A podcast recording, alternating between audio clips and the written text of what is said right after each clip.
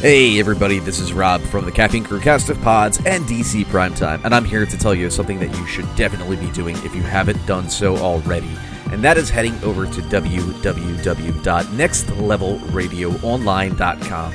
There's a ton of other great podcasts on the network if you haven't checked them out already, such as From Panels to Pixels, Two Fat Dudes, What Lurks Behind Podcast Zero, uh, a upcoming Lost Revisited podcast, uh, in addition to our flagship show, the Showcast Spotlight, which is about to probably get ready to, kick off its brand new season of celebrity interviews.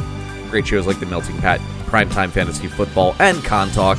So, whatever your interest is, there's definitely something for you at Next Level Radio Online. Make sure to check them out, like them, review them, share. Thank you guys so much for all of your years of support. Now, back to the show.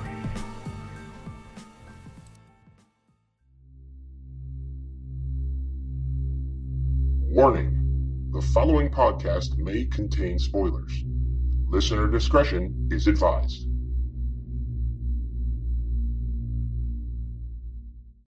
Well, this has been uh, weird, even for me. Well, I'll be on my way then.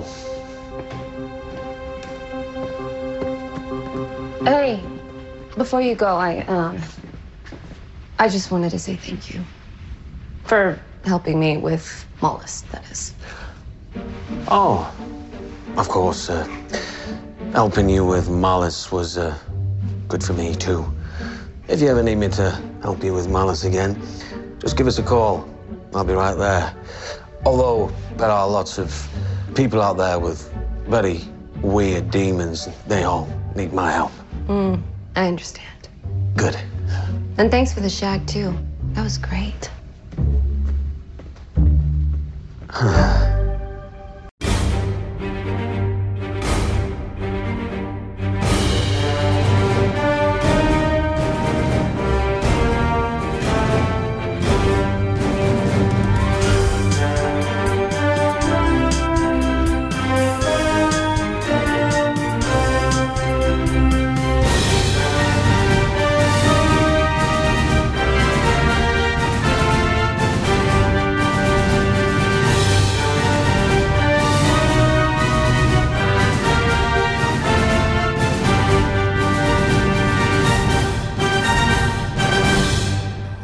Welcome, primers, to this issue 96 of the DC Primetime Podcast here on the Next Level Podcast Network. From the Showcast Spotlight, I am Ben Beck. And from the Caffeine Crew cast of pods, I am Rob Martin. And it's a short week this week, so hopefully a little bit of a shorter podcast. Uh, shorter episode coming to you this week as well. We only have two shows to talk about, but we're going to fill some of the time talking a little bit about Gotham by Gaslight, which is the newest of the Warner Brothers animated series that was just released not too long ago. Uh, there's a story that just came out from the CW that we might spend a minute or two on uh, before we start into talking about the news and such. But other than that, I think that's going to be pretty much the meat of this episode. Yeah, uh, there's uh, not not too too much to talk about. Uh, kind of a similar vein to how we were last week with some of the shows as far as discussion. Um, you know, two really good episodes this week. I mean, um, and honestly, I got to say, probably two exceptional episodes this week. Yeah, but I think it might be a little tricky to talk about on both of them. so. Yeah, it, it's going to be similar to last week, where they're you know good episodes across the board. Across the board, there's only two episodes, but um, you know, not really a lot of events to talk about. So probably pretty short discussions on both. And one of them's mostly going to be just talking about John Constantine, so that's about it. So. Yeah, that's that's pretty much it. Um, but I'm sure we'll have a little bit of a discussion on Gotham by Gaslight, uh, Gotham by I, Gaslight as well. Mm-hmm. So, Absolutely. I know this is not a DC topic, but and I think I know the answer to this already. Have you had an opportunity to see Black Panther as of yet? Uh, no, but I'll get around to it eventually. Okay. Uh, I, like again. Uh, my my viewpoints currently on Marvel movies is I get around to see them when I get to see them because it feels like there's one every six seconds. So, uh, uh, I will get there. I, I, I will definitely get there. I, I'm I'm intrigued, but I don't know if it's something I'll catch in the theater or if it's something I will catch after the fact. So it's a wait and see. Uh, like I said, I finally just watched uh, Thor Ragnarok and really loved it. I mean, don't get me wrong, I really thoroughly enjoy the movies. Um, uh, getting to the theater has not been a a major thing that's been happening for me too too much in the past year or two. I see the stuff that I absolutely am like a diehard waiting to see. Um, but the next Marvel movie I know I absolutely have to run out and see in the theater is probably going to be Infinity War, and even that is I don't even even know when that even comes out. So my brain's uh, is, is kind of disconnected a lot. Um, and it's not that it's a bad thing. It's but like even this most of the last uh, MCU films. I think the last one I saw in the theater was Civil War, and that's including Spider-Man: Homecoming. So. Oh wow, yeah. I'm. I'm. See, I have Movie Pass now, so I get out and see them as often as I can. Uh, mm-hmm. I, you know, I'll see a movie multiple times now in theaters because it doesn't cost me anything. And I was actually surprised because Movie Pass, you have to buy tickets the day of and you have to be at the theater to do it. So when it comes to a movie as big of a release as Black Lightning, your chances are pretty slim. Black Panther. Uh, Black Panther, yeah, sorry. Mm-hmm. Um, uh, you know, a movie release like Black Panther, and as big as it is, I mean, it's already broken records for pre-sale tickets and, and such. Uh, your chances are pretty slim of going to the theater the day of and getting a ticket. But I was actually really lucky. I was out and about on Thursday. I had a follow up doctor's appointment on Thursday morning. Uh, I happened to stop by the theater on my way home since I passed it. Took a shot in the dark, and there was one seat left, and a good seat, not like a far up front seat. Uh, a good seat on the end of an aisle in the back corner of the theater, which is where I like to sit anyway. Uh, and I, I caught it. I, I grabbed it with Movie Pass and actually ended up seeing it Thursday night. So it didn't cost me anything to go see it Thursday. I was happy. So I don't know if that'll happen with Infinity War, but we'll see. And I do have to, I, I, do have to say, um, I mean, again, continuing with Marvel discussion real quick. Um, out of all of the Marvel movies that I have seen, which is pretty much all of them, um, Black Panther probably top three. Awesome. Yeah, everybody keeps telling me it's really solid. I think well, I'll try to catch it in the next couple weeks. Uh, but I, I don't know when that will be. I know me and my wife have both been talking about, hey, maybe we should definitely check it out because I really want to support what they're doing, and everybody says it was really awesome.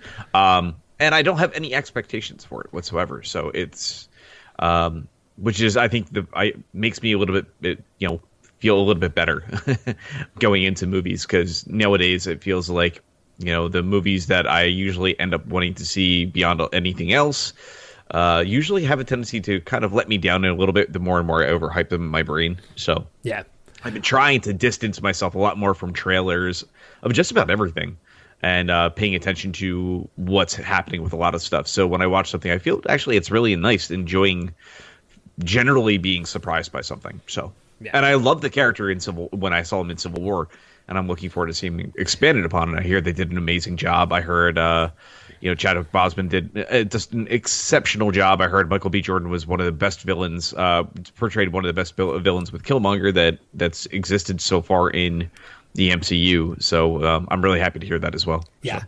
and I will say just a, a, couple quick notes about the movie too before we wrap up and we move on to everything else. Uh, the story itself is fantastic, as in it's it's very self-contained, like as in uh, Winter Soldier was.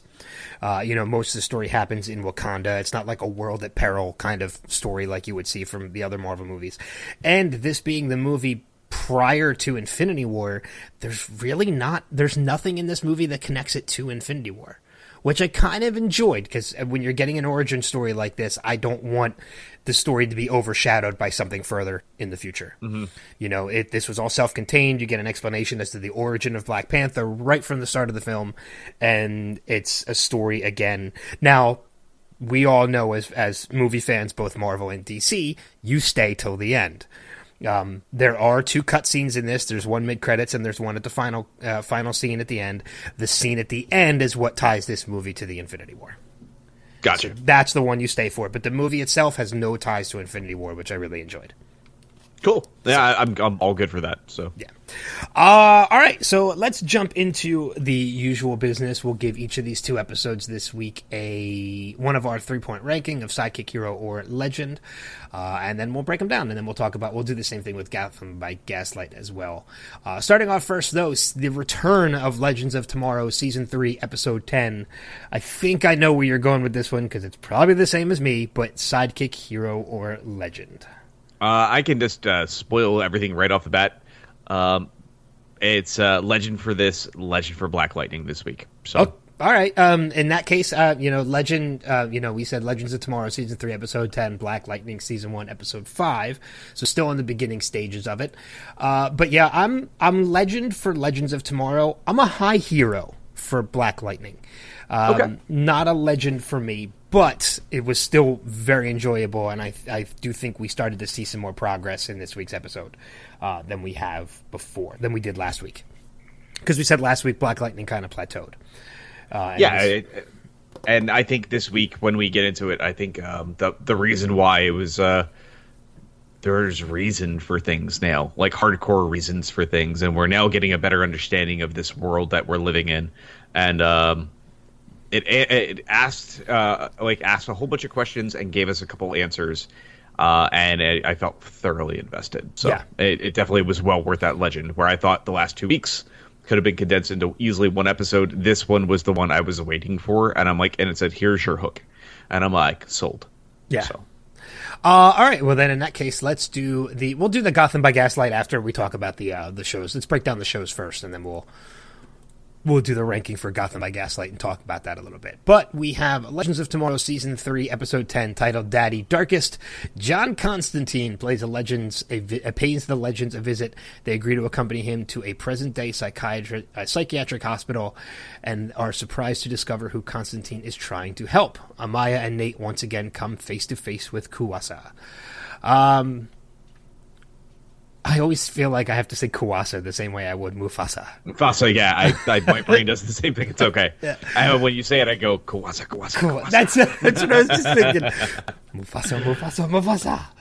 Um. So yeah. So uh, we're we're back from from Legends taking a break, um, you know, and coming back, and now we're going to get this until the end of the season, and it starts right off the bat with John Constantine, which is pretty much the same way the episode ended. Although I think there's a little bit of a time gap in this. The scene that we're seeing at the opening of Legends is before the scene that we see at the end of the last episode of Legends of Tomorrow Correct. because we're seeing as to why John Constantine actually had to go and visit um, Sarah from from the Legends. But seeing John on the Wave Rider, there was no awkwardness about it. He fit right in from the start.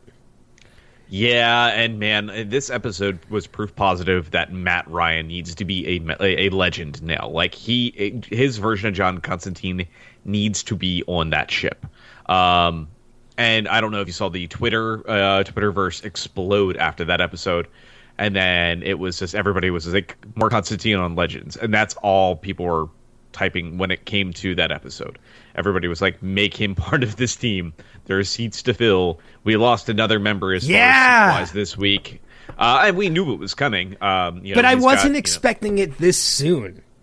I did. I, I I knew it was coming this week. So Oh, you did? Okay, because I Yeah. was I was waiting. I thought we were going to get a couple more episodes out of um, Uh, out of we- Wentworth we Miller. Knew, we knew he had two episodes on Legends after the crossover, or three. I'm sorry, and that was number three. So, um, and he has one more final appearance as Captain Cold in the Arrowverse, and that'll be on Flash sometime still this. Year, So, uh, and I believe he's already shot that too. So, Uh, so so Wentworth Miller is pretty much done with this point at the Arrow with the Arrowverse. Then yes, As uh, far- one final yeah. one final appearance completely. As as of right now, that could change in the future, but this was his definite final appearance on Legends as we know it. And it's just a wait and see um, as far as anything else. But we know that was supposed to be the end of his his uh, his time. Um, there is some rumblings, and we'll get to it at the end, obviously, and we'll expand upon it. But uh, that he could be doing a little bit of VO uh, for the animated series for the Ray. That's going to be on CW, uh, the uh, CW streaming service. So, okay, and that'll tie in nicely with the way that we bookend this conversation. So, Yeah. Um, so, I mean, how great was it seeing Constantine interact with not just all of them, but, uh, you know, not just everybody. I mean, we had Mick talking about, you know, the Brit, you know, just calling him a Brit. But, I mean, I think everybody was waiting for the Constantine Snart interaction. Uh, yeah, the way that the rumors were, you know, that the two of them could have been hooking up on the show and stuff like that while they were there. And it didn't turn out that way. It was just a friendly flirtation in the beginning and Snart saying, well, I'm spoken for. Um, you know, which I I think was a great little moment because it's what actually led to his goodbye at the end yeah, of this. yeah. Uh, yeah, but John John basically sledding it up on the Wave Rider. And this episode is also a continuation of Sarah Lance bangs her way through time and history. So um, there's another classic chapter in Legends of Tomorrow. Yes. so, um, but yeah, it's wonderful interactions I, with with Matt Ryan and the rest of the cast. Um, he really, you know, he all those cast members bring out some amazing performances every time they interact with each other. And again, I, I can't stress it enough. He fit in flawlessly. He felt like he was written as a part of that show from the beginning. And um, I, I want to see more of those interactions. And I'm very happy that we're going to get more of those interactions later still this season. So Yeah, because when they said that he was had a, a you know a two episode story, I had thought it was an arc that we were going to see him on back to back episodes, but apparently that's not the case because he he is not returning for next week's episode. Right. Um, I believe right now we do know, uh, and this is thanks to who's uh, was this on? Uh, Nick Zano's. Um, I believe it's his Instagram. Uh, there is a shot of him. Uh, I the second to the last episode, there is a shot of him, um, looking like he's post fight where he has been beaten horribly, and you can very clearly see a John Constantine standing behind him with his back turned away from the the camera. But you can definitely see the trench coat and Matt Ryan's hair in- behind him. So That's uh, awesome. we so we do know indeed that um, you know we'll be seeing him Most likely for the or penalty. another. Yeah. Um, and it's unclear if he'll be in the finale, but it sounds like we definitely know he'll be in the penultimate episode of the season, uh, which we know the title is called Necromancing the Stone. So, I love the the references that they do for their episode titles. Not- I mean, not just the pop culture references in the show, but the episode titles as well get the same kind of thing. Um, yeah, and it's it's he does he fits in so well, and I would love to see them make him a more permanent part going into next season of the show if they can find a way to do it. I mean, he he fit in with this episode perfectly, and most likely with the penultimate, uh, mainly because of Mallus being a demon, um, and that's exactly what he does, and that's exactly how the episode starts is with an exorcism. yeah. And, I mean, And- it, and the important part is who that exorcism is on, um, which is none then I'll let you do the honors on that. It's Nora Darhk. It's it's Yeah. Damien's daughter, uh, which I thought was very clever. I didn't consider that at all. Yeah, I Uh, thought that was really kind of cool that they pulled all that together, and we we now have an official timeline on um, knowing that she is the version that we know of of her that the legends are fighting. Now has to do with a version of her still from the future. It wasn't some daughter from way back in the past that was from a different marriage or anything like that. Nope, it was the one from Arrow. Yeah. uh, just grown up just a little bit. So which we get a little bit of a tie-in back to the Arrowverse and back to season four of of Arrow, and yeah, in that, yeah. you know, which seems after season five and currently in season six seems so long ago. It really does. that that whole storyline with Damien Darhk uh, played out. But yeah, but we get a little bit of a tie-in back to that as we see them. Actually, we get a tie-in to two Arrowverse shows in this episode. In that we get the tie-in to the Arrow. Um, to Arrow season four on the television screen, but that television screen is in Jitters, you know, which is where they take Nora Darhk and Jitters, as we all know, is the coffee shop from the Flash. Yeah, well, they were like this. This episode, I thought it was kind of great. You know, it was 2017 for the majority of the time, except when it wasn't uh, in Central City. So, but it was still at least in Central City in the past as well. So, Yeah, exactly.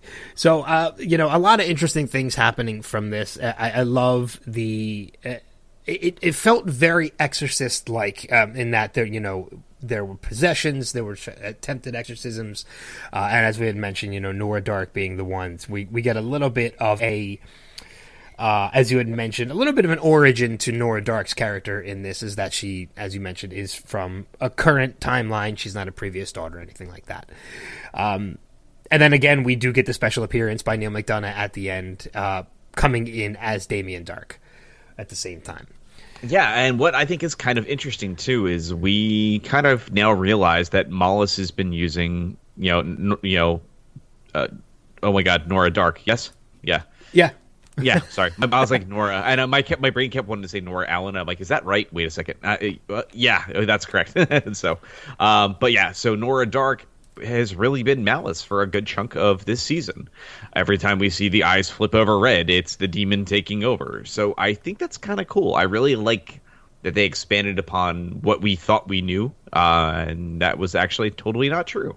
So kind of an interesting take of this, and there's a question of now makes us wonder: is she in control in that point in time, or is this purely just Mallus uh, alongside, you know, uh, Damien Darhk at this point? I Um, think I think this is going to be another situation, and and I'm going to kind of compare it to Supergirl a little bit in you know the whole Ruby and Samantha um, uh, aspect of Supergirl. In that, I think Ruby is going to play a part in ultimately the the stoppage of Reign and Samantha.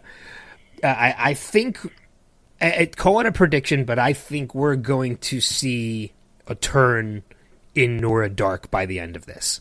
Yeah, and, I do like that you even see kind of Zari and Ray kind of kind of like state very clearly us doing something positive for her right now that could really change the type, type of person she is in the future.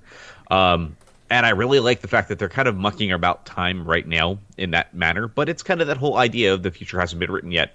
So uh, that very Back to the Future, you know, kind of statement and kind of moniker, I think is going to really hold true in this season. So. Yeah, I mean, and they even make a mention of it earlier on. It's like if we help Nora, if we help her now, we can stop the family affair later.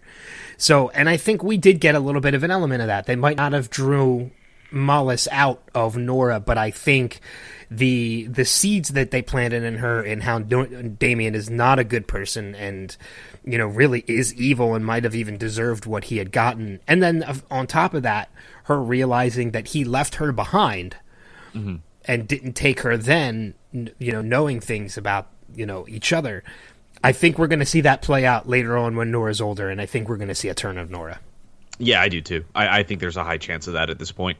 But uh, Mallus also has another host at the by the end of this episode, essentially, um, with Sarah Lance now uh, being kind of a conduit at this point. Um, the fact that she died in the past and had her soul brought back to her from John originally, um, and now going into the other world and kind of allowing herself to kind of be an anchor point for Mallus uh, to get them out of the past and back to the present day. Uh, so she could draw the symbol and bring them back. So it's I think it's kind of an interesting way that we're now having all this to go on, and we have this very clear setup of where things may go. Um, I think that's really kind of interesting and enjoyable to see and know that yes, the team is going to have to fight a evil demonic version of Sarah at some point in time in the future in this series. Uh, more than likely that penultimate episode before they kind of bring the hurt. so, um, I, you know what? I, I'm- I'm so on board with where things are going. It's I will say this though: the one thing that makes me really sad by the end of this episode is John not being on the ship for ne- uh, for you know this Yeah. week, and now Leo being gone. Um, uh, you know, Citizen Cold, because that was I, I loved the interaction that you know Wentworth Miller has on his show and with this group of people, especially when he's talking with Sarah, kind of talking about um, you know Agent Sharpe and their flirtatiousness between the two of them. It's kind of like, nope, she's totally hitting on you. Let's play the back this message, and even Gideon getting in on the fun this week and uh, kind of you know digging at Sarah a little bit. It's kind of like. You know, would you like me to open up a channel, Agent Sharpe? Would you like me to keep it private? you know, um, but just there's so much sass across the board from this episode. I probably think this is the sassiest episode of Legends we have had to date between Leo, between John, and between Sarah and Agent Sharpe. It was just full of all of the sass. Um, and you know what? It was thoroughly enjoyable. But let's not forget some of the other best moments are the unsung heroes of this episode, which was easily Mick just wanting to watch a football game, inadvertently giving orders to the team. And then my, my favorite scene of this episode too is when he's so fed up with everybody interrupting him that he turns around and gives everybody orders and tells them all what to do. And Ray just turns around and he's like, "You know what, Mick? He's like, you have some serious management potential." and, uh, and it's one of my favorite lines. As a matter of fact, it's, it's the line I use for the line of the week this week.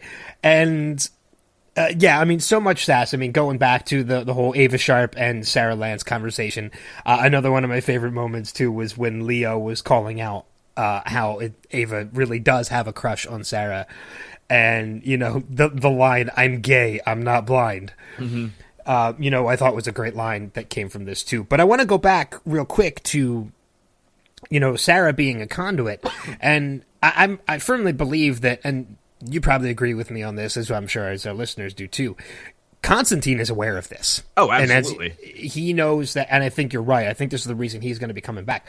And he even makes it kind of aware to Ray at the end that he is aware of this, but without revealing exactly what it is he knows. Uh, you know, because when he says at the very end of the episode, you know that gun you have about stopping magic, and Ray says, "I was just going to put it in storage," and he tells, "No, keep it as close to you as possible."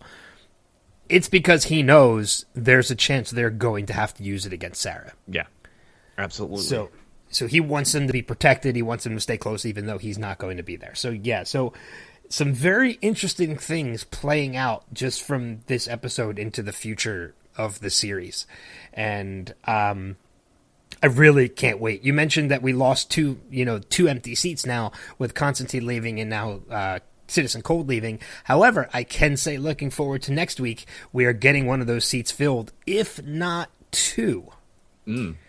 Uh, in that we will be seeing Wally West joining the Legends next week, or this coming week rather, and listed in back in the credits this week is Arthur Darvill, who we know from this episode um, that Rip has escaped custody of the Time Bureau, so he could potentially be rejoining the Legends on the run.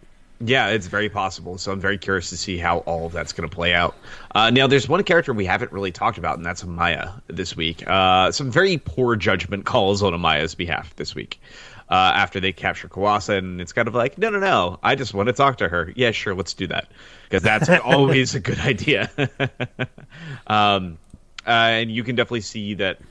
I wouldn't be surprised to see if maybe Amaya might be going bye bye by the season's end. Um, I, I'm very curious now. Um, the way I can. that, I, I can almost tell you. I think I, I'm almost guaranteed. I think that's what's going to happen. I think Amaya is going to be leaving the cast at the end of this season. yeah, I think there is really only three characters from the original crew that are going to be left by season's end, uh, and that's just going to be Sarah, Ray, and uh, Mick. And I think that's okay because I think those are your core foundations of the show. Um, and it will go from there. But there was a kind of a throwaway line that happened this week. Um, that was at uh, Nate's expense, which I thought was kind of interesting. And I don't know if you caught this. And as Kuasa almost kills Nate, um, Amaya makes a statement kind of like, no, no, no, you can't do that. He's important too. And I'm very, very, very certain at this point in time that uh, Nate and Amaya are probably uh, the um, parents, The parent- the parents, Grandparents. the grandparents to the uh, second Vixen before um, uh, the Megalon EK version. So uh, I think Oh well, we I think we kind of made that prediction a while ago, But think that could have been the case. And this is, I have a feeling, yeah, we made that uh, last season, and now this kind of was that moment that I'm like, oh, okay, so going back to last year, uh, ding, ding, ding. So uh, that's Yeah. pretty much feels like the the case of all of this, and obviously Kuasa is aware of this as well. Just Nate is not. So, so I think that's exactly how this is going to pan out. Okay. Uh, but I think I- we're very aware of this as viewers at this point, as well, eagle-eyed viewers. Some people that line could have easily been missed upon. Uh, I didn't even see a lot of people bring that statement up anywhere online, but um, I, I think uh, that was our confirmation point. So I think though, if if that is the case, I I I still could think we could see um, Amaya leave the the Wave Rider and Nate not. Yeah, Um, there's definitely still ways around that. You know, it could be Nate's story isn't done yet. He feels he still has to continue, but he'll. And they're in a time ship. I mean, he could very easily return to her a week later, even though it's been a couple years, if not a season or two on the show.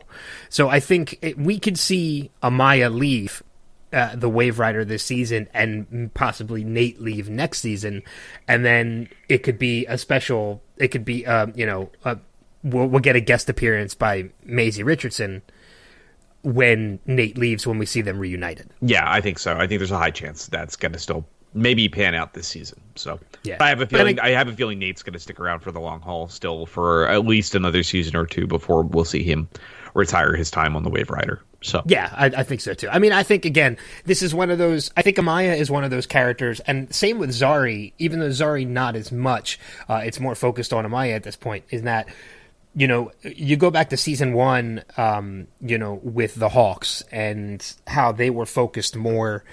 Um, they were more tied to the villain. For the life of me, I can't even remember his name. uh, it was Vandal Savage. Vandal Savage. They were tied more to Vandal Savage, and so when Vandal Savage was written off the show, you re- you have an opportunity to write the Hawks off as well. We're seeing now a season with Damien Darhk and Magic and the Totems, and that's exactly what Vixen's character is is related to. Is the As totem Azari, she, yeah. Mm-hmm. as is Zari, which is like I said with, with Zari, same with Zari as well. So when the totem villains are written off and the magic is written off as well, you do have a reason to keep uh, to to write off Amaya at the same time. Yeah, so it, it's a big, interesting way of how they'll go about it. Do they need two totem bearers? My thought is they'll probably have Amaya definitely leave. We'll still have Zari for at least another season, and give her a chance to kind of grow because it feels like uh, Amaya has been very much, for the most part, felt like a very background character this season, while Zari is kind of becoming more of a prevalent character, and she's very interesting. But I feel like they, she's kind of going through.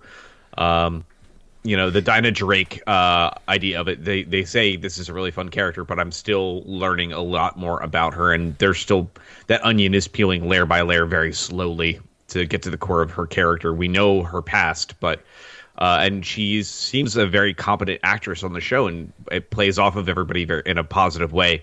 But their uh, Amaya's character and her character feel like they share a little too few or two similar uh, character traits that don't really feel like they have each other as differentiated quite enough yet. So it's just a wait and see on how that's going to play off. Yeah. And I think it's it's one of those situations too where everything we see from Amaya's story has been focusing so much on her own timeline rather than the the story as a whole. Uh, you know, with family and you know with Kuasa and family and things like that. So I think once this is all wrapped up at the end of the season, yeah, I think there's a strong possibility that we're going to see Amaya leave the Waverider. That's yeah, high chance on that. Um, any other big points for you this this episode? I think we hit all of our almost most of our major ones at least. Uh, no, I think that's pretty much it. Um, I did neglect to say at the beginning the ranking of the episode, and it's right along what we said as well, giving it a legend. Uh, IMDb gave this episode a. Oh, it helps if I'm on the right episode. Uh, an 8.8. IGN gave this an 8.5. So they were right along the same lines, and that falls into the legend category that as well.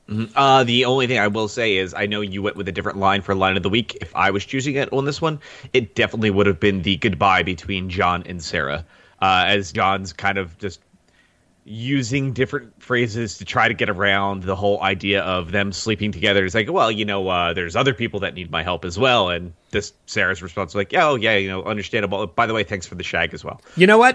That's the one I'm using because at Yeah. the time of recording, I haven't used one yet. So you might be a little confused as a listener, but now you know that's the one I actually used because Yeah. I, I think you're right. I think that's a good, um, a good line for line Because of the week. because just John floundering through that and Sarah's quick retort at the end of it is like, yeah, I always like, and the shag was pretty good too. Yeah, thanks, thanks for the shag. Yeah. So, which I thought was great. Um, yeah, so looking forward to next week. Uh, Zari finds her place on the team when she gets caught in a time loop that results in the Waverider blowing up over and over again. Uh, so we're gonna see a Groundhog Day kind of situation, uh, except with Zari. And it looks like we are going to see, as I mentioned, Wally West finally joining the cast of the Waverider. Uh, now is Next the, week. is the pirate stuff coming up this week or next? I can't re- or can't remember because I did see a promo for a pirate episode. no, this episode they look like they're in. Um, It's a bottle 70s? episode. Oh, it was the seventies. Okay. It's a 70s episode, yeah. So um, I'm not sure. I'm looking forward. I'm looking through. Oh, two weeks.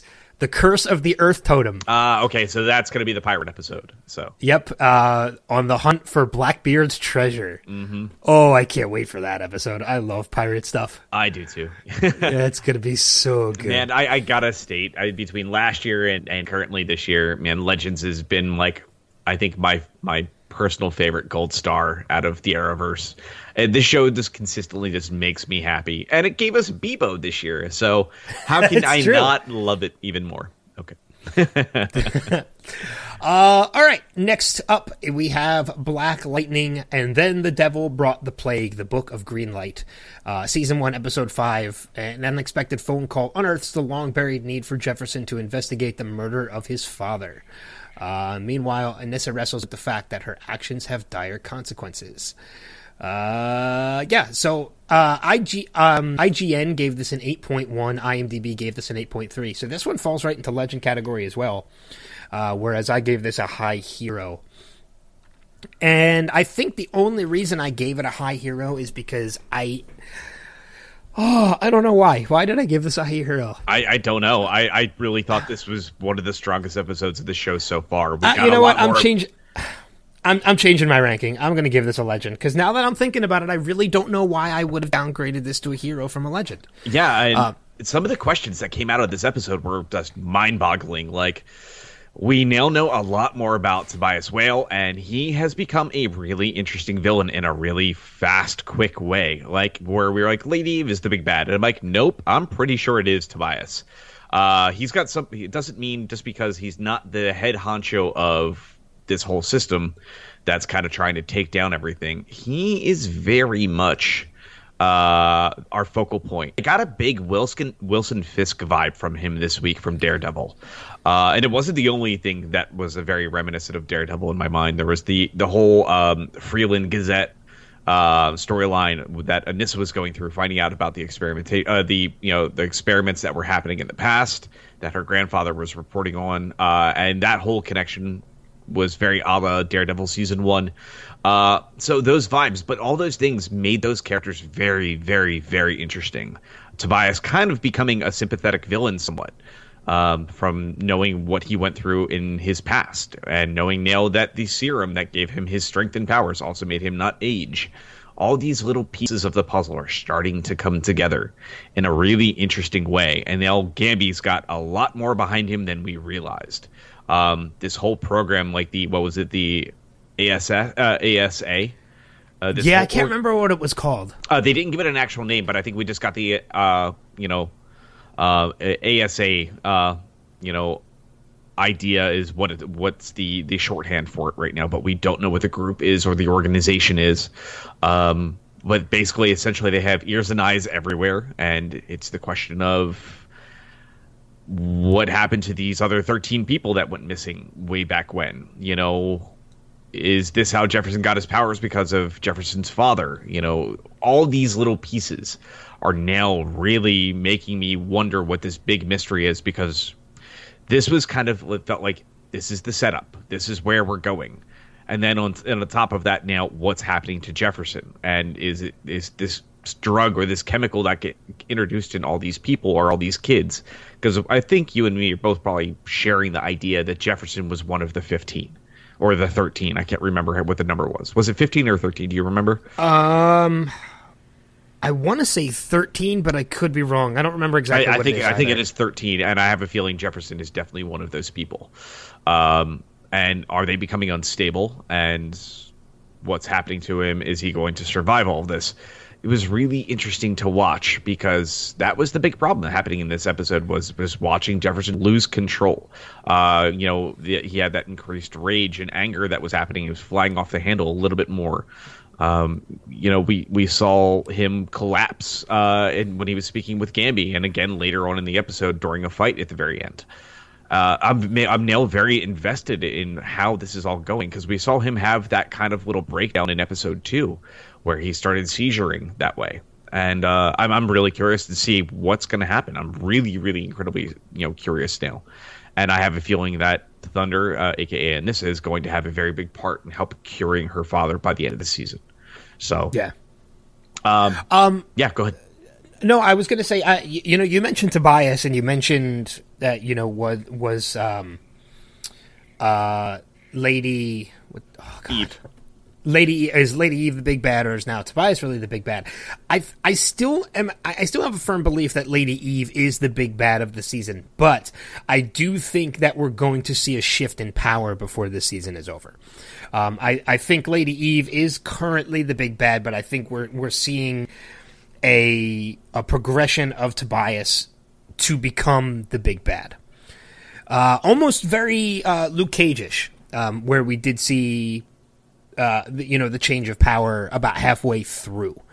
So I, I I'm thinking we're going to see the same thing with this, especially because of the fact that we know he's on whatever the serum is that, as you mentioned, makes him stronger, keeps him from aging. So and that I think is the biggest curiosity for me that came out of this episode was what exactly is this serum that he is on, and where did it come from? Oh yeah, well I mean this is that whole initial. I'm I'm wondering again if that's that that a, uh, ASA group, an organization that was responsible for the creation of it. Um, and Gambi has a lot more immense knowledge than, and obviously we know he's got a lot more knowledge of things that are happening. So I'm very curious to see, you know, all this pay pay off. But I, I mean, I don't know if I would still even call though Lady Eve the big bad. She, I mean, she's the head of the criminal organization, but I mean, she really has a better focal point.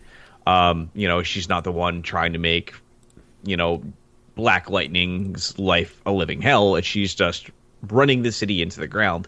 And I think she's just going to be a background supporting character to have Tobias kind of become a stronger villain before the end, more than anything. So, yeah, I mean, it's almost like. I, I was just going to say it's almost like she's running the city as a business, whereas Tobias is running it like a criminal organization. Exactly, and I think you know it's his push and call to make Greenlight this big bad product on the market uh, and not really in the way that Lady Eve wants it to be, uh, and kind of pushing it from there. I, you know, she seems like she's got her head on straight and says, "No, no, no. There's a reason why we have so much money and are able to do the things we want in the way we want them is because we run it correctly and carefully." And Tobias seems very unhinged, and I'm I'm really looking forward to seeing his character just continue to grow. Um, I mean, he's again from last week to this week drastically different character, drastically different different villain, just in the way I view him. Um, and I'm really looking forward to watching him and Jefferson come to blows at this point. But again, I gotta say, one of my favorite things about the show, man, that family dynamic is written so incredibly, incredibly well.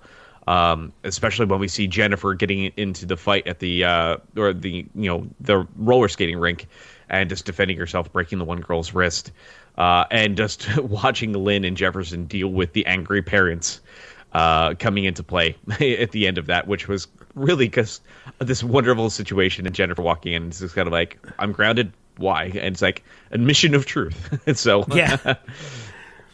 um, yeah, but I mean, you again with this the family dynamic. It's you know she she you know Jennifer flat out tells him like uh, you taught us to defend ourselves. I didn't start the fight, but you taught us to defend ourselves, which is is technically exactly what she did in that fight. Oh, absolutely. And I love too that Jefferson, Jefferson you can see is proud of her for doing so. Lynn not so much, uh, but Jefferson no. very much so. And it's that different parenting styles and the conflict of parenting styles, uh, which I think is kind of interesting too, considering their conflicts uh, between his role as Black Lightning and Lynn's role as, uh, you know, his uh, ex-wife. So I think it's really unique to watch that kind of teeter totter back and forth with these characters. But at the grand scheme of things, though, to that family dynamic that we love so much that we talk about very frequently in Supergirl is beautifully on display and here in this show and i think it's it's kind of its big guiding light uh, moving forward so i'm really happy to see that's become such a strong milestone and focal point of the show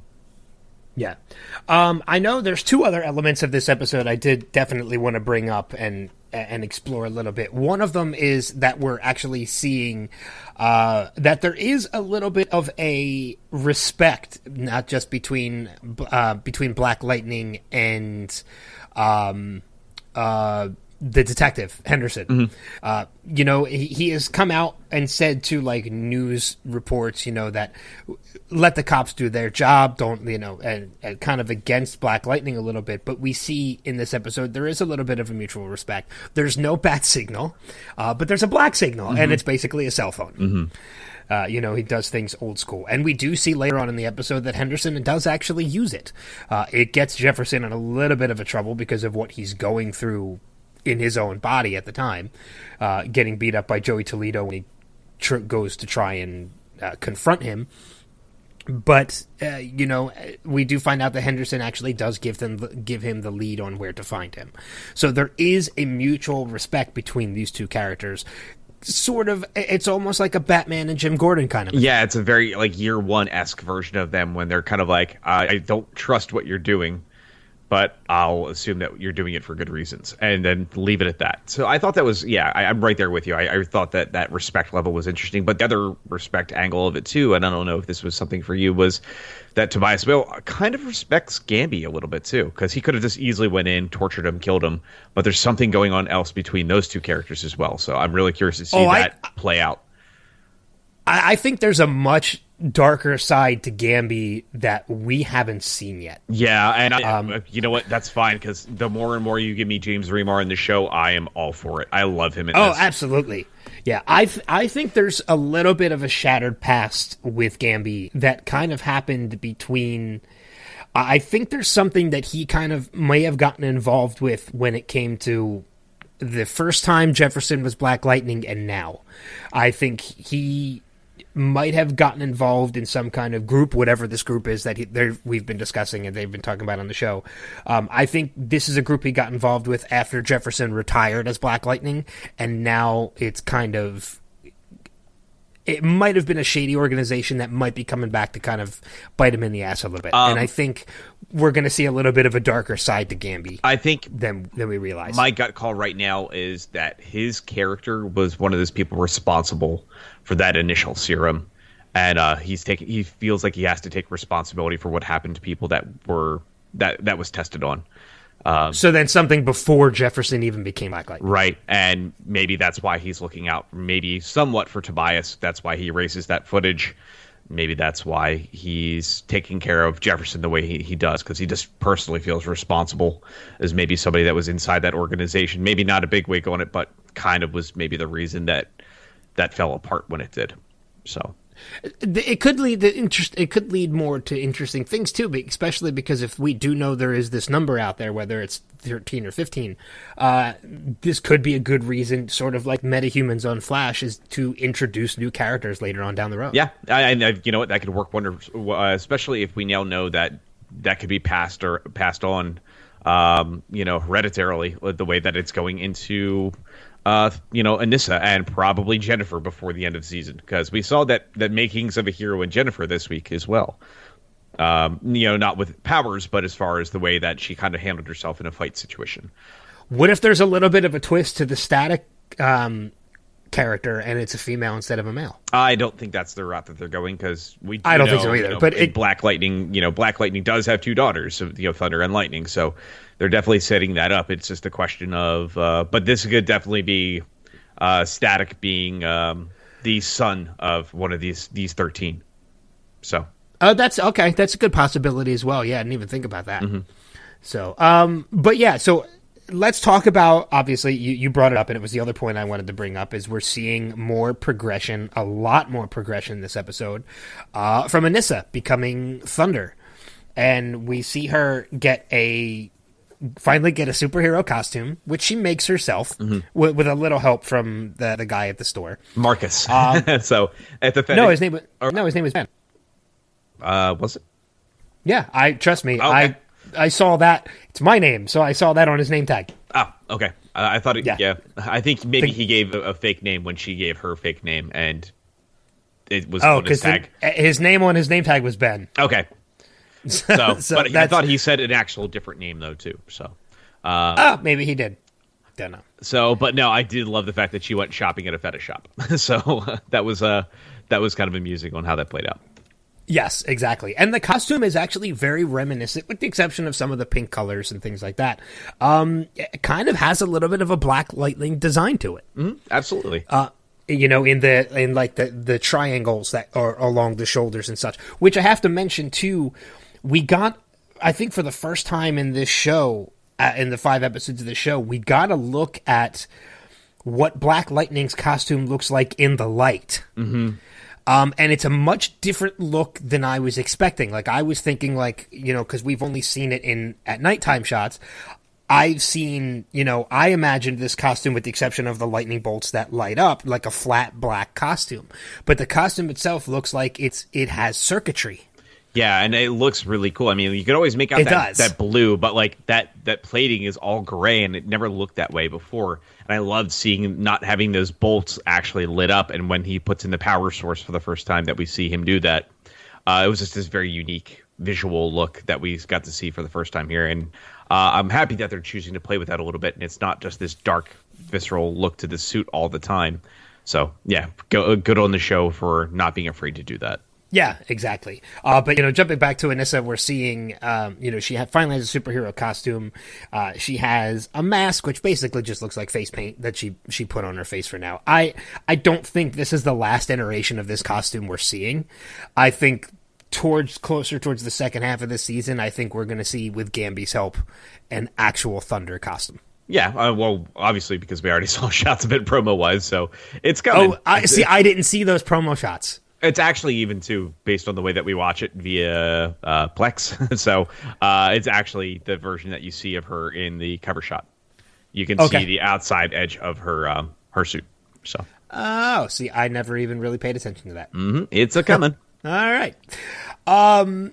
So, anything else about this episode before we uh we move on and talk a little bit about Gotham by Gaslight?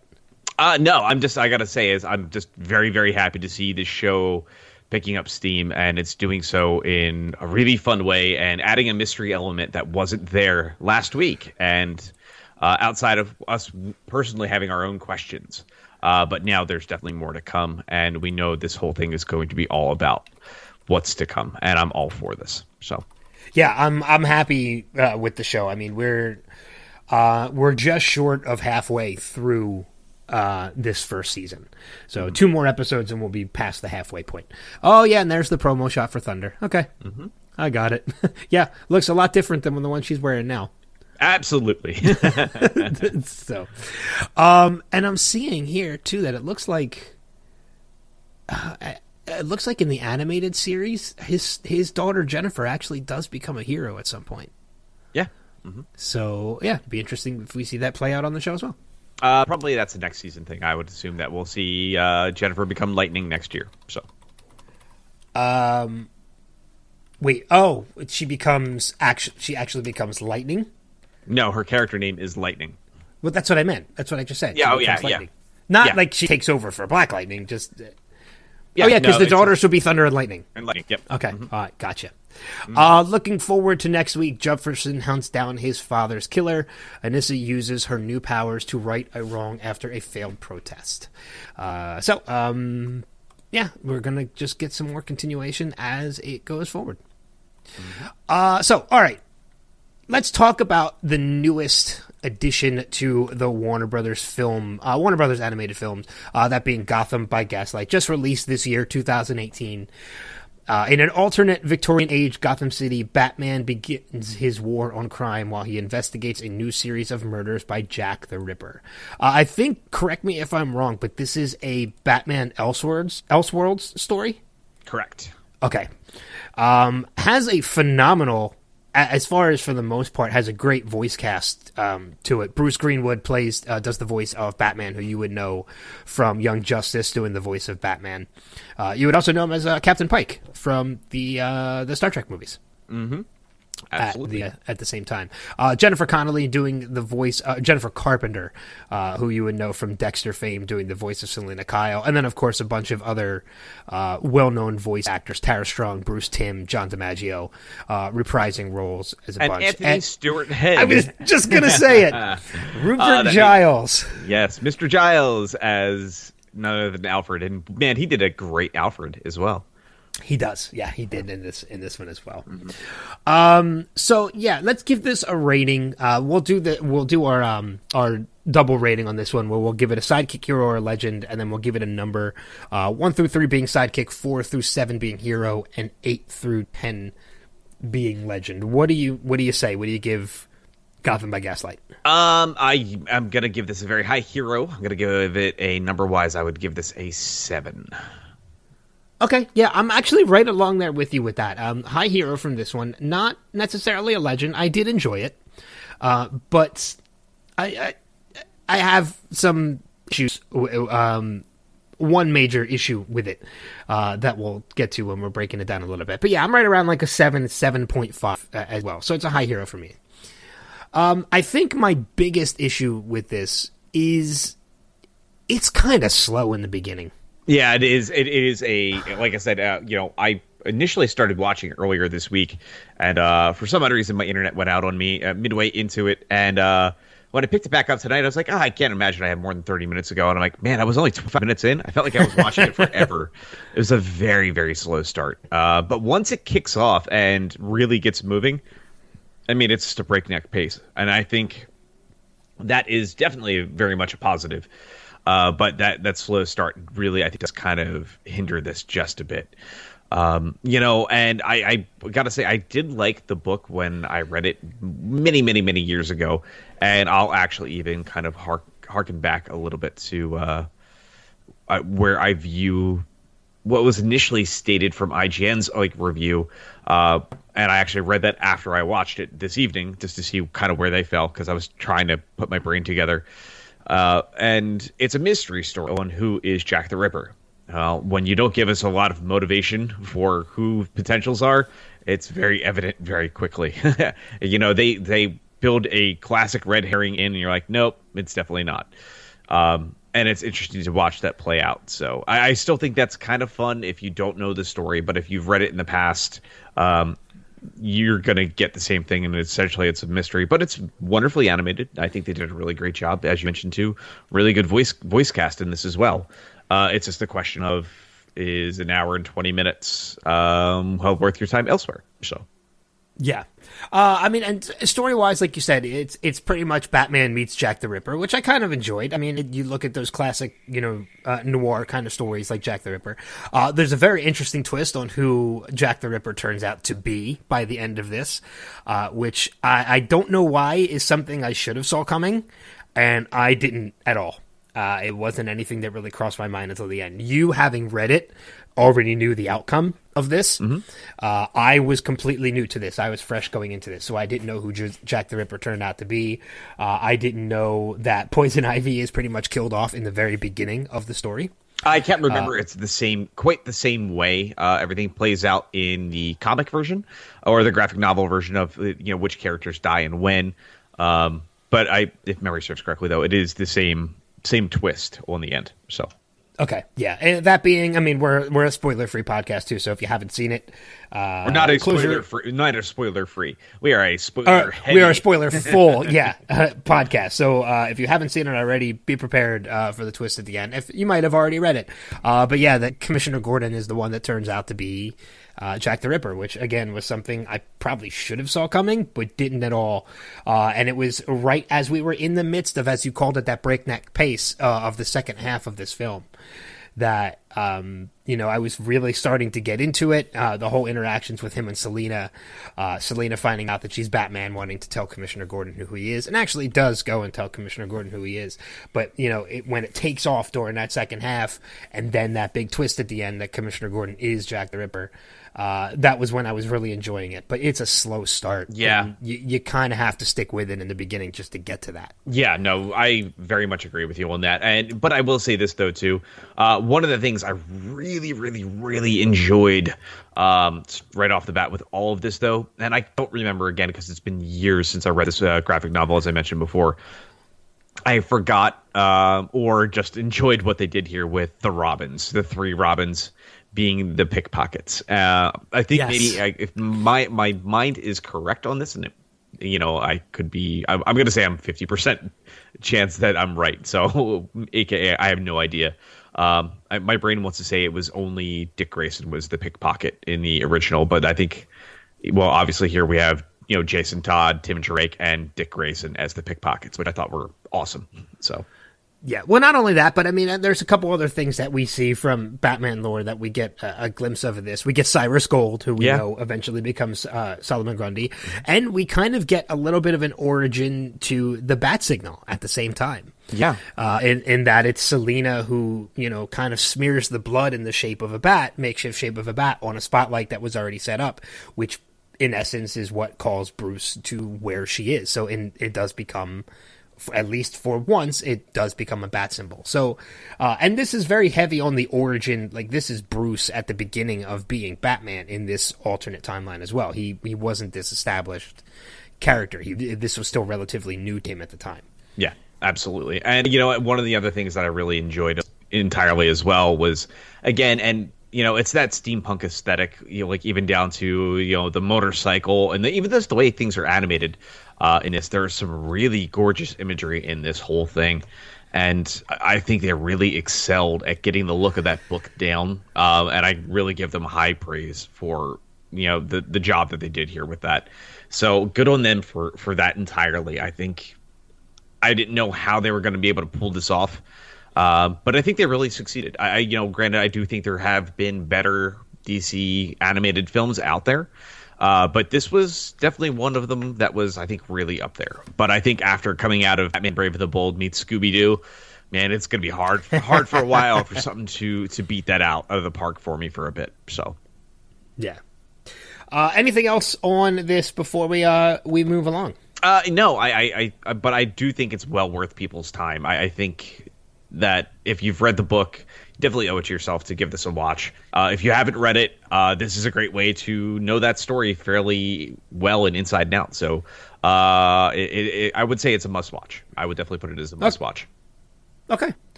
Uh, so before we move on to the news, there was one news story that came about that you didn't actually know about until we, we started prepping for this, and I wanna I wanna talk about it for just a minute, just to see what it could potentially mean, uh, not just for the Arrowverse, but for us as well as podcasters. And that is uh, CW just announced this week that they are expanding their lineup. Uh, they already have original programming that spans from Monday through Friday, uh, you know, in the primetime circuit, you know, between 8 and 10 p.m. Uh, they have just announced this week that they're going to be adding two additional hours, that being Sunday nights. They're going to be doing more original programming on Sunday uh, from uh, the 8 to 10 p.m. slot as well, which could mean one of two potential things. It's it's going to be uh, you could put fit four half hour shows in there, or you can do two new additional shows that are going to be in there. Is there a possibility? And uh, there was nothing really big revealed in this article uh, as to what it's going to be. It doesn't look like they're going to announce what's going to be filling these spots until closer to like September October. Um, and so it'll be very interesting to see. Is there a possibility that we could get both Black Lightning and Legends of Tomorrow at the same time? Do we think they're going to stick to just the four show format and put other original things in there? Uh, yeah, I think there's there is a chance. Um, you know, I think this will help alleviate problems such as why is Supergirl off the air and Legends going running through. Uh, it'll help definitely with those problems, but I think because I mean, actually, it's it, it, the big point of this. I think is really it, it's eliminating the need for CW to maybe potentially cancel shows that they don't feel that they need to cancel. Um, I, That's what I'm thinking too. And, yeah. and, I think what it is ultimately, and I, I really, you know, out of all of the current shows in the Arrowverse, or now the you know the Lightningverse, as they're kind of calling it now, as it kind of kicks off potentially something new. Uh, there's one show that's actually performing the worst out of all of them uh, which is probably the one, the show that started it all. And Arrow's at I think a a, a, four, a point four share right now, uh, which is and that's its average. Uh, where most of the other shows, I think Supergirl is trailing, uh, is just a, a little bit above that. Legends of Tomorrow is just a bit above of uh, Supergirl. Black Lightning is right around the same point, and then Flashes at the top of of all of these at the moment. Um, but you can definitely see that CW will hang on to their shows as long as they can. Look at Supernatural as it's, it's, I was just going to say Supernatural's in its 13th season, season right, right. And I don't think that they want to uh, let those shows go. Uh, and we definitely know TV, you know, viewership numbers are drastically different nowadays because of things like streaming, people watching things on demand, buying episodes on iTunes, on Amazon, whatever, which way that, you know, people are now choosing to watch. Uh, and even just sales digitally uh, after seasons wrap up, Netflix deals, all these little things make them money. So they have the opportunity now to extend upon uh, a lifetime of a show, kind of the way that movies in the theater are kind of more or less, you know, essentially, as Kevin Smith put it years ago, it's kind of essentially your trailer for your home release. Um, and that's really honestly what they are. It's, I mean, look at how fast nowadays movies turn around. There's already rumor and talk that March 18th is when The Last Jedi is going to be coming to digital download. Uh, and March 23rd will be when it comes to Blu-ray and 4, uh, 4K, D, uh, you know, 4K DVDs and all that. So that, and they said it will pull from theaters probably the day before or the day of. Uh, that's not a lot of time. That's only several months, and we're not seeing these people wait anymore for. Well, Christmas is coming up. Let's hold the release until you know Black Friday. It's not the way that things are done. They want quick turnarounds on their investment nowadays, and I think CW is realizing there's a long story to tell with these shows, even though it may not be a Nielsen rating. Okay. Yeah, I mean, I kind of get a feeling. I, I kind of wonder where the Nielsen ratings or Nielsen ratings even fall into place anymore. I know there are still Nielsen boxes out there, uh, and there are people that still have them. And I guess for the sake of uh, keeping traditional uh, watching ratings, they still have to do that. But you're right; there are so many other elements out there that give people uh, the ability to watch things, as you said, with streaming through Hulu or Netflix, or, or purchasing episodes through Google or through iTunes. Um, and you mentioned too how Arrow is the lowest rated out of all four of these shows. Uh, but Arrow has already gotten a renewal for season seven. So if the lowest rated show uh, is get of the four or of the five currently has already gotten a renewal, I, I, don't think there's any question that the other ones are going to get it as well. Actually, kind of interesting. I was looking into that. Uh, apparently, it was a bogus report. Both Flash and Arrow, there has been no official word. Uh, and that was as of yesterday. They said initially that one report was out there. It sounds like they were waiting to make this announcement. Uh, normally, all of the uh, the signings are done uh, pre TS, uh, not TSA. oh no, TCAs the television TCS, the Television yeah. Critics Association. Uh, they said Pedowitz said nothing will be announced at all until after a more important thing coming into play, um, and I would assume that would be so. I think we'll probably start hearing officially this week. So that report could have been the early early rumblings, but. Uh, CW has stated officially. Uh, somebody asked them if this is true, and they said that has not been confirmed. Uh, well, we even said that when we mm-hmm. we said that in the news last week. That yeah. uh, when we said that last week, that it was just speculation. Mm-hmm. We weren't going to go with it until it was right. Um, right. But I, I still am pretty confident that Arrow is getting the renewal. I, I want to say more than likely we're going to see all of these come back.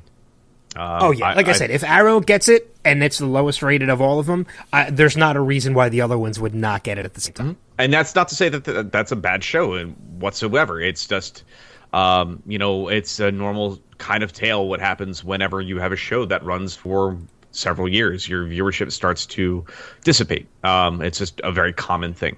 So I'm just curious to see um, when these announcements are going to happen. But my guess is it's going to be very soon. Uh, I would say we're going to see know something probably in the next month uh, officially. Yeah, I mean, you mentioned you know Arrow running into uh, the length of time that it's been on and the rating, the ratings kind of dragging. Uh, it can almost be compared to, to Smallville at this point. Mm-hmm. Uh, Smallville ran for ten seasons, and it was around season seven, uh, you know, six, seven, and eight that the ratings did kind of drop, and the stories itself kind of dropped as well, um, and then picked up again as it was heading towards its final seasons. So I anytime you have a show that runs for this long, you're going to have your weaker seasons. You're going to have your weaker rating, um, your weaker rated episodes and weaker rated seasons. So I, I, I don't. I'm not discouraged at all by the fact that Arrow is the lowest rated at all. No, not at all. Uh, I mean, not not one bit. They're already proving they can still continue to tell wonderful, wonderful stories. So yeah, exactly. Uh, all right, couple other news stories out there. Um, so I will turn it over to you to talk about them. Okay. Um, one of the things right off the bat I want to bring up, if you haven't had an opportunity to check it out yet, there is now a trailer out there for uh, the new Batman Ninja anime. Uh, and Young Justice season three. There is some some information now out there um, that is uh, very fresh. So if you haven't checked that out, uh, make sure you do so. Um, I'm really kind of incredibly excited for when this stuff hits. But uh, we do have that stuff posted up uh, on our Facebook page, so make sure you get a chance to check out the trailers. Um, man, Young Justice, I, I, am so excited that that's. I really didn't think it was going to be something we were going to see happen and see that come back and it's not really a full trailer trailer or anything like that. It's just more of an interesting breakdown from Emergency Awesome. Uh, they go into tiny little bits and pieces. Uh, you know, there's a little bit more discussion. You see quite a bit of stuff from uh, Batman Ninja. Um, so if you haven't had a chance to check it out, uh, make sure to do so. And uh, I will make sure the proper trailer for uh, Young Justice season three Outsiders is posted. So, um, so look for that. Did did you? Uh, did you happen to see? Uh, it's not the topic of um, uh, Young Justice, but did you happen to see the movie poster for uh, Teen Titans Go to the Movies? I absolutely did. so I, I love it. It's it's formatted just like the Justice League poster, and but the words in the middle are "They can't save the world at all," yeah, or "They can't save the world." Dot dot dot at, At all. all. um, but Which I thought was brilliant. It, it, it's so beautifully done. I'm I was so very very happy about that. Um, Yeah. but yeah, I'm I'm very excited about that movie. I'm, I'm that's the one thing I'm like maybe I will get a movie pass because I probably will see that and Ready Player One. uh, and Solo a couple times alone that'll pay for the movie pass for the year because they are doing a deal for seven ninety nine a month if you buy your uh, membership But- right now, and you got to pay. But you have to pay for the full year. I know that's very I'm Okay. very aware. So Um, speaking of, not to, to change the subject too, but have you seen uh, two days ago there is a new Ready Player One trailer? I did. All right. I'm so excited. Next month, man. I know. It's, Next month. I'm waiting. I'm still keeping an eye out for for tickets to go on sale, but no word yet on when. So No. All right. So let's dive into it. There is only four stories to discuss this week. Um, it's crazy to think. Um, I'm normally used to it's like, well, that's number 16. That's number no. so, uh, but as far as Constantine coming back in uh, season three of Legends of Tomorrow as I mentioned earlier, uh, if you missed it, uh, Nick Zano did post that shot up on his Instagram. So uh, if you want to see that shot, it is out there on his, where you can definitely see Constantine in the background. Uh, and that is the episode, the penultimate episode, uh, episode 15. So. All right, jumping into some Arrow discussion really quickly. We now know exa- exactly when Roy Harper is coming into the mix, and that's when the shows come back. Uh, the episode will be on when the shows come back is the 8th of March, uh, when everything comes back from break. So that will be when Roy Harper returns, and the episode title is called Doppelganger. So um, it's and it says it's not just a doppelganger of Roy in the mix, but the normal Roy is there too. So uh, February, wait, March 8th is when the show returns? Mm-hmm.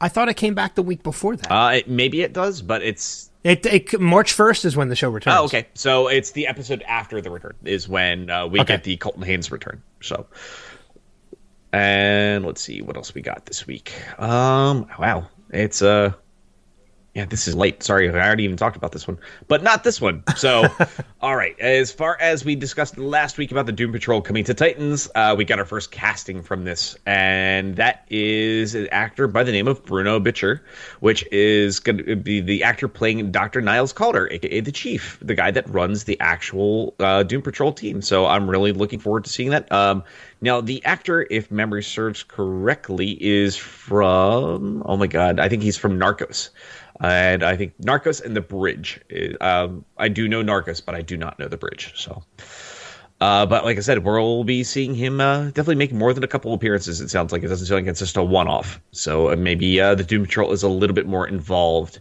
in uh, the Titans TV show. So very curious. I will say the same thing I've been saying for weeks. I want a trailer. Uh, give it time. I think I have a feeling that likely they're still in the midst of doing casting. Um, they're they're still probably doing a lot of early stuff. So I have a feeling we're not going to see anything uh, launch on the streaming service or the streaming service even launch until San Diego Comic Con. Uh, my guess is that is going to be, hey guys, uh, it's available today and it's X amount of money. And people will be like, "Yay! Wait a second, that's too expensive," and that's exactly what's going to happen. No. so, um, but I'm very curious to see. Uh, but I have a feeling it's going to be a surprise announcement in San Diego Comic Con, and we will maybe see a trailer a little bit beforehand, and then we'll get the announcement of when the service is going to launch there. So, all right, uh, let's jump into some Metropolis discussion. And it sounds like uh, it's again a very late discussion, but we do know this series has been uh, already uh, received its direct to series order for 13 episodes.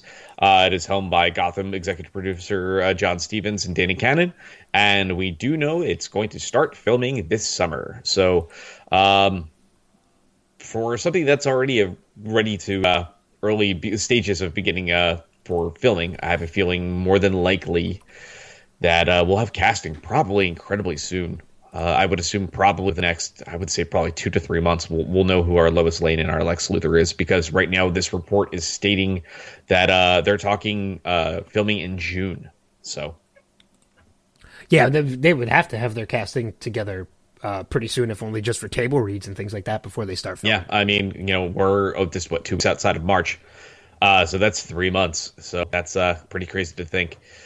So yeah, uh, it's not going to take long. It's not going to take long at all. So very, very excited to see what they're going to do with this show, though. Um, especially if it was kind of their answer to Gotham. Uh, it's actually I wouldn't say very excited. Uh, morbidly curious is probably the better, better turn of phrase. So.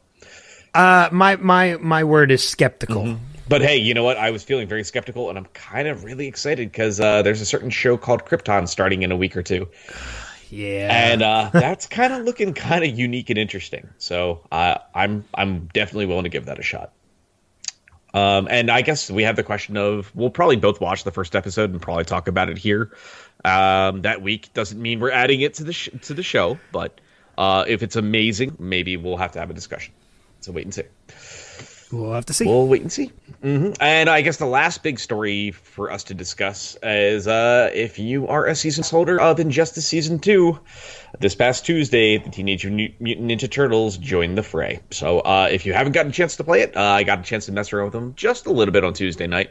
And uh, you are playing as Leonardo. Uh, and there is a move that brings in the other brothers one by one. Um, basically they map them to uh, on the i think if memory serves correctly on an xbox controller the b button. Uh, if you tap it it brings in i think michelangelo. If you do forward in b it's uh, raph and back in b is donatello. And then so there's also the circle button on playstation. So pc i have no idea. Um, but yeah it's uh it plays very interestingly very fun very fast. Um, and like I said, there's quite a lot of interesting combos. That is now at this point in time the end of the season pass content for um, Injustice season two, or well, not season two, Injustice two, and then that was the end of uh, basically the third character pack set. So.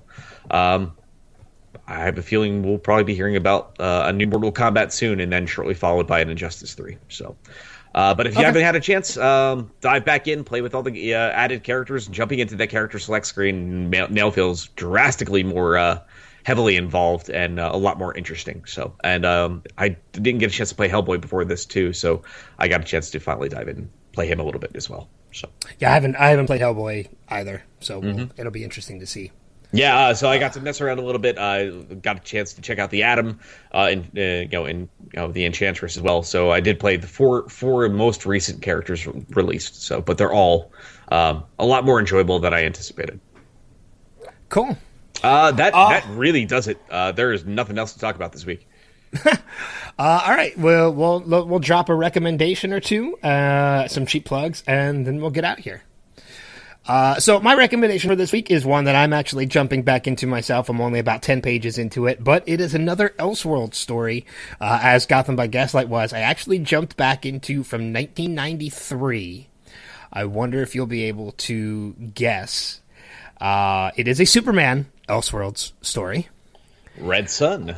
No, it's no. not Red Sun. Uh, let's just say it is a particular story where Superman's adopted parents were different people. Oh, the Batman one. The Batman yes, Speeding Bullets. Yep, Speeding Bullets. Very, very good story too. Uh, very interesting version of the Joker in that too. Yeah, I do remember reading it uh, years and years ago, like well over probably like a decade and a half ago. Uh, but I'm jumping back into it just to see what it's like and if it's still as good as I remember it being. And yeah, it's um, again still very early on. I think it's 53 pages as a as a graphic novel. I'm only about 10 or 12 into it. Uh, but yeah, it's the story of how uh, Martha and um, um, why can't I think of it? Um, uh, not Martha, um, Bruce Wayne's parents, mm-hmm. Thomas and uh, Martha Wayne, mm-hmm. uh, adopted um, Clark instead of um, Jonathan and Martha Kent. Yeah. So. Uh, I was right on the Martha part. yeah, but yeah, Speeding Bullets is really, really good. I almost forgot all about that. I actually still have that original graphic novel in my long boxes somewhere in this house. So, uh, very wonderful book. Uh, for me, uh, actually, oddly enough, was also a comic as well that I was reading. Uh, and it's uh, a very interesting one because I, for some odd reason, my brain always mixes these two things up, which is uh, Batman Gotham by Gaslight and Batman Thrill Killer, which is such a drastically different book, and I don't know why my brain has never rectified that. But essentially, it's um, it, it's the end of the 1950s, the beginning of the 60s, and kind of like the Vietnam War, sexual revolution, all that jazz, and it's really following uh, Dick Grayson and Barbara Gordon. It's a very different story, but it's uh, very much uh, a product of that time in uh, in the '60s. And uh, this book came out in '97, uh, which was a, it was a really awesome, awesome, awesome book. Um, very counterculture and very unique. It's originally I think three issues that just came out, but it's a really fun story. and very, very different and very unique. Um, but I you know, when uh, Gotham by Gaslight came out, and I was like, I always do that, and I was like, you know what, I haven't read Thrill Killer in a really long time, uh, and there was a follow up that I think came out too that was called Thrill Killer sixty two, which uh, brings uh, Bat uh, actually Batman into the mix because this is like I said, really just a Dick Gra- uh, Dick Grayson Barbara Gordon story, and then the sequel is Batgirl and Batman. So cool. Mm-hmm. That's one I'll have to check out later on down the road. Mm-hmm. Yeah, it's a really fun story, and it's definitely available at, most bookstores. I'm sure you can track it down fairly easily. But it's a it's a really just fun, awesome, twisted story. Okay. Uh, cheap plugs, and then we'll uh, we'll get out of here. But uh, you can find me on my other podcast, the Showcast Spotlight, currently in pre-production for its newest season uh, hopefully starting up in the next couple weeks uh, but you can also find that podcast as well as all the other podcasts on the podcast uh, network we call next level uh next level radio. Yeah. Thank you. I thought that was too. Uh next level radio online.com is the website facebook.com slash next level radio online. Of course the facebook page for this podcast facebook.com slash dc primetime. And of course our dc primetime voicemail 1-888-247-5380 toll free in us or canada. Uh give us a ring and tell us your thoughts and as for me, you can always find me through the Caffeine Crew cast of pods at nextlevelradioonline.com. Uh, the most recent episode, the villains episode, is now out there into the mix. Actually, I had a couple people tell me that was a really, really fun episode. Uh, and they're like, it was nice to hear a, a voice return to the show that hasn't been on for a while. And they immediately said, wow, I forgot how, how over the edge that show goes sometimes when he's on. so that'd be our good friend Ken. Um, but like I said, it was a fun episode to do. We'll be uh, plotting the next episode in the next week or two. Um, we do believe it's going to be about musicals, uh, whether that was TV show episode musicals or musicals themselves. And I will have very little to say that week. I will be running uh, running the the insanity, but uh, I think we might hear a couple new voices on the show for a one off at least on this one. So cool. Mm-hmm. Uh, so that's going to wrap it up for this issue of DC Primetime. Next week, again, we will only have uh, uh, Legends of Tomorrow and Black Lightning to talk about as Arrow and Flash are still on break. Uh, but I think we're also going to talk a little bit about the latest addition to uh, the Telltale Batman Enemy Within. Uh, hopefully, mm-hmm. I'll get a chance to play. I, I, will definitely get a chance to play it this you, weekend. You better, because I'm gonna have to play it a second time. Uh, yeah, I was gonna. remember It. I was gonna say you're gonna have to play through it a second time, so I will definitely play it this week, uh, so that we can talk about that next week as well. So, uh, thank you as always for being a part of the community. Thank you for subscribing, for listening, for commenting, for posting, all that fun stuff. Uh, two shows next week. Batman Enemy Within as well. Uh, but until that time, we will see you guys around the bend. Take care. Peace.